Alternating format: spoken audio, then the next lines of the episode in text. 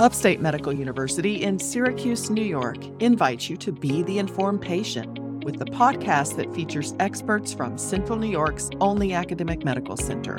I'm your host, Amber Smith. Today, I'll be talking about a cardiac condition that can lead to heart failure but could be treatable if diagnosed early with cardiologist Cynthia Taub.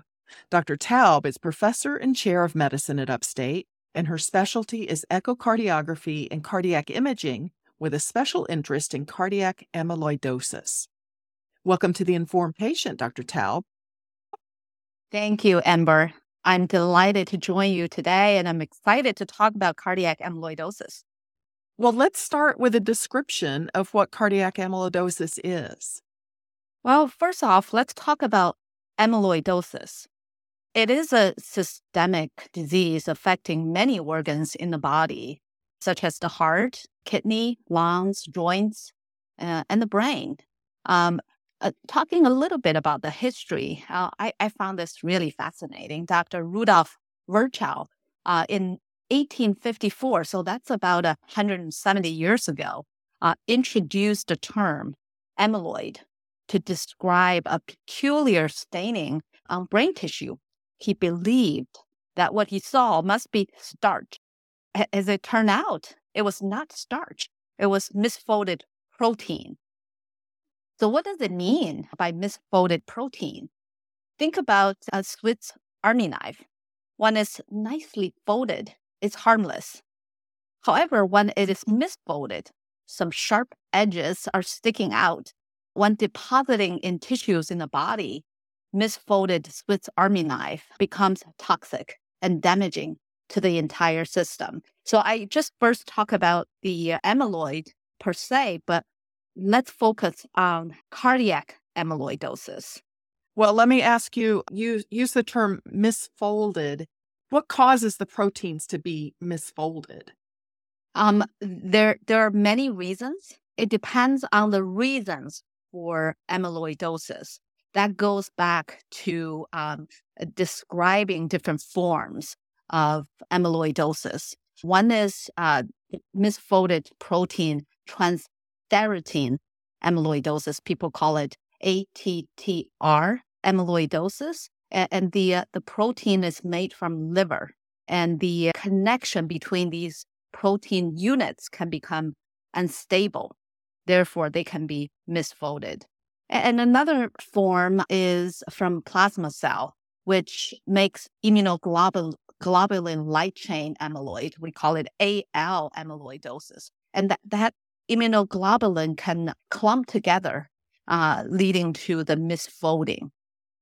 So these are the two bigger picture of precursor proteins. But among the transthyretin uh, protein misfolding, there are two other reasons. To answer your question, one is because of aging when we age, these protein can become more prone to misfolding. Another is hereditary, you know, familial, uh, you know, uh, TTR uh, protein misfolding. We can talk a little more on that later. So, this is an inheritable disease, or does it ever just develop on its own without a past history in the family? Oh, uh, you know, there are there are wild type, meaning that without family history, as you age, you might develop misfolding of the protein. But a, a, a number of mutations can be transmitted through family tree and causing these hereditary uh, misfolding of the protein. And so far, there are more than 140 genetic mutations have been identified that may contribute to the misfolding of the protein.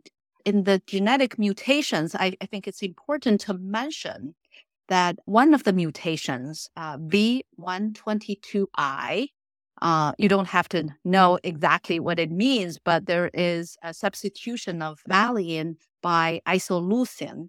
These forms of mutation were found in 4% of African American population in the US.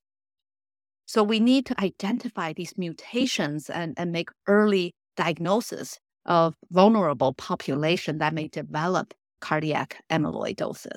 How common is cardiac amyloidosis compared with other heart diseases? Yeah, that that that is an intriguing question.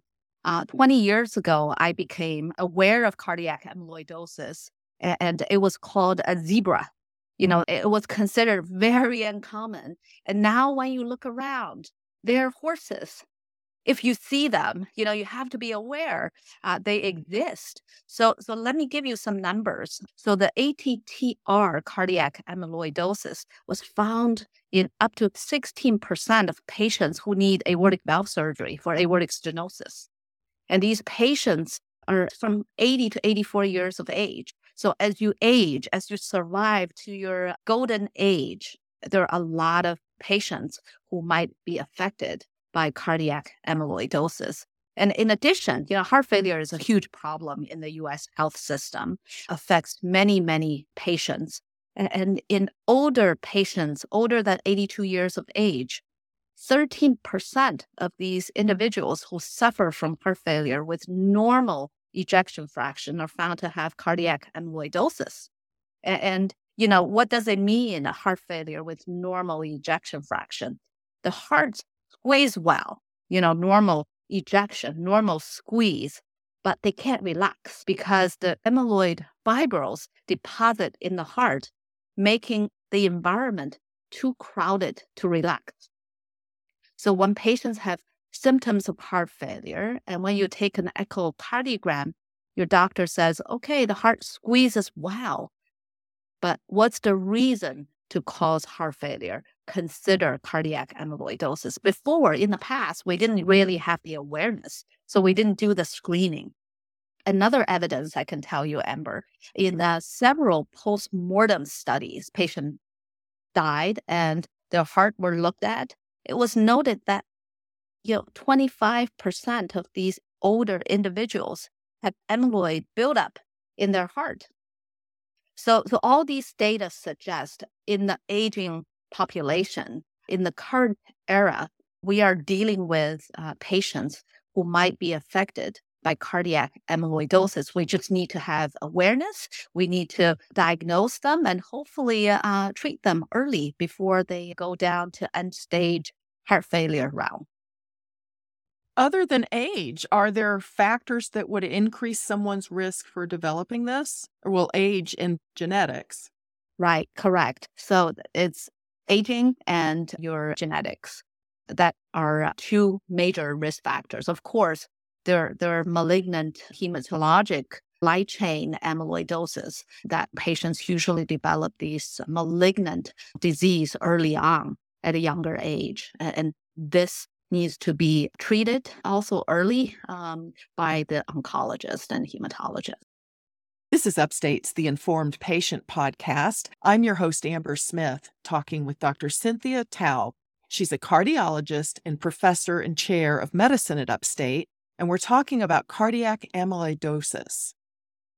Let's talk about how this is usually detected. You described it sounds like some people have this but don't know it, and it's just discovered incidentally when they have other medical procedures. Are there symptoms that someone might have that would bring them to the doctor and this would be discovered that way? Yeah. So, you know, these patients with amyloidosis tend to have very nonspecific symptoms. They might have fatigue, weakness, shortness of breath, who don't have fatigue, right? And they used to, to have a high blood pressure. And later on, they notice they don't need to take blood pressure medications and they might develop orthopedic problems, bilateral carpal tunnel syndrome, spinal stenosis, numbness, pins, uh, needles of their foot and fingers, sensation, you know, those uh, polyneuropathy that we describe. These patients tend to see at least five specialists trying to figure out the mystery. And then once you see the right doctor who has the awareness they were able to put together uh, the diagnosis. And the delay of diagnosis can be very long, five to 10 years. Again, awareness is important, and the symptoms can be quite nonspecific. So, do physicians, primary care doctors, do they refer patients to Upstate's cardiac amyloidosis clinic to get diagnosed? Or do they get diagnosed and then they get sent to the clinic? I have to say, when I first arrived here, I noticed that there was really no good pathways for physicians to refer uh, our patients to make diagnosis. And uh, thanks to uh, Dr. Mary McGrath from uh, a nuclear medicine department who spearheaded the PYP scan, that's a nuclear scan that can pick up signals in the heart that's been infiltrated by amyloid fibrils. And this service is the first for the city of Syracuse. And patient doesn't have to travel uh, to Rochester to get the diagnostic testings done. So this is a progress I envision in the next few years upstate will become a center of excellence for the diagnosis and treatment of cardiac amyloidosis. Currently, it takes astute primary care physician, orthopedic surgeons, and hematologists to refer patients to cardiologists for the diagnosis and potentially treatment of uh, cardiac amyloidosis. We're far from perfect, we're still trying to make sure our pathway is being worked worked out. The goal is to provide the best patient care possible for early diagnosis. Well, let's talk about treatments. What treatments are available? The number one thing is treatment of heart failure. That's very important. Heart failure management, decongestion by diuretics, beta blocker, ACE inhibitor, SGLT2 inhibitor. People have heard uh, some new kids on the block, Jardiance, um, and manage atrial fibrillation uh, by uh, blood thinners, by beta blocker, by ablation sometimes. And the new medication that employ advanced biotech technology uh, are transthyretin stabilizers.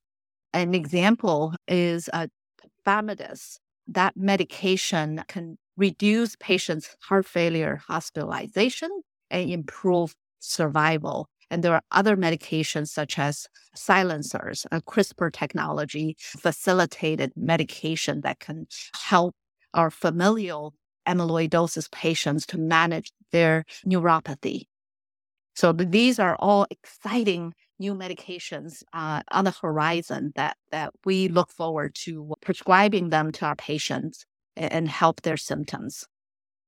Do any of these new treatments or medications do they work on the protein that is misfolded that is at kind of the root of all of this? Are there any treatments that can reverse the damage? Very good question. Um, right now, these medications were used to slow the progression of disease. We don't really have enough data to say that we can reverse disease. Of course, if you make the diagnosis early, you know, you're hoping that the damage is not done yet. We can reverse disease. You know, this is something that I would love to think about. I was at, at Dartmouth and we had a very thoughtful hand surgeon who perform um, carpal tunnel release surgery. And we form a team, a multidisciplinary team, where every time he had a suspicion of amyloidosis, where patients have bilateral carpal tunnel syndrome, spinal stenosis, uh, men older than 50, women older than 60, and they come to his operating room and he will take a little biopsy and if there is amyloid deposition on the biopsy, he would refer these patients to me. Okay. So 25% of these biopsies were found to have positive amyloid deposition.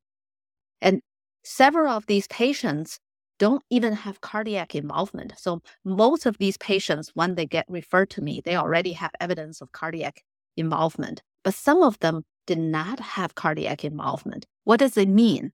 We're capturing these patients early. They have amyloid deposition in their tendon, in their bones, but they haven't reached the point it will affect the heart. So can we, you know, use our treatment early to stop the deposition of these amyloid fibrils to the heart? You know, mm. can we do that? Right now, FDA has not approved this indication, but we're hopeful with clinical trials with research, we're able to answer your question, Amber. Well, with the treatments that are available now, if you're able to slow the progression for someone, have you seen that help people? Do their symptoms get better? Oh, absolutely. That's why FDA approved the medication tafamidis. They've tested this medication in patients with symptoms. You have to have symptoms before you can start the medication. Uh, and after six months, these patients feel much better and there's fewer hospitalizations for heart failure and these patients live longer. Um, you know, years ago when I learned about cardiac amyloidosis, once you have the diagnosis, your survival is six months. And now, you know, people live five years after diagnosis or even longer. Let's talk about the overall outlook for people with this condition. What is daily life like for them, or how might it be interrupted? Well, like everything else, you get have failure symptoms. Your activities are going to be somewhat limited. You might experience exercise intolerance when you climb up a flight of stairs. You might get winded easily and some of uh, the patients will develop atrial fibrillation when they walk. They might feel a little palpitation. So these are the symptoms related to heart failure. And despite the fact they have uh, symptoms of heart failure, they need to take their medications and they need to exercise. It doesn't mean that you should just sit around on the couch. You need to you need to walk, you need to go outside and, and pay attention to your nutrition. You know, not to uh, consume too much salt in your diet and just a healthy diet as per Heart Failure Society's guideline uh, in the management of patients with these symptoms. And in particular, for cardiac amyloidosis, drinking green tea in clinical trials might help. And like many other reasons for heart failure management, emotional, psychological, spiritual support is equally important. Well, we talked a little about some of the therapies. Are there others on the horizon that you know about that are showing promise, that are in development, maybe in the lab still? Yeah. So, medications to stabilize these misfolded proteins, medications to silence these misfolded proteins. And, you know, there's one medication, diflunisal, um, you know, has been utilized for neuropathy, for numbness, tingling of the fingers and toes. Uh, so research is quite intensive in this area. This is a rare disease research that the government is supporting. And yet, you know, from zebra to horse, and actually these research are helping many, many patients. Well, I appreciate you making time to tell us about it, Dr. Taub. Oh, it's my pleasure. There's so much I would like to share with you. This is a, such an exciting field for cardiology, and many, many other subspecialists are join, joining force, and we're excited. In the spring, we're hoping to have a multidisciplinary amyloidosis symposium to describe the science, describe our trials, and hopefully the community will join us we also welcome patients to be part of the exciting endeavor. My guest has been cardiologist Cynthia Taub. She's a professor and chair of medicine at Upstate, where she leads the Cardiac Amyloidosis Clinic. The Informed Patient is a podcast covering health, science, and medicine brought to you by Upstate Medical University in Syracuse, New York, and produced by Jim Howe. Find our archive of previous episodes at upstate.edu/inform. If you enjoyed this episode, please tell a friend to listen too. And you can rate and review the Informed Patient podcast on Spotify, Apple, YouTube, or wherever you tune in. This is your host, Amber Smith, thanking you for listening.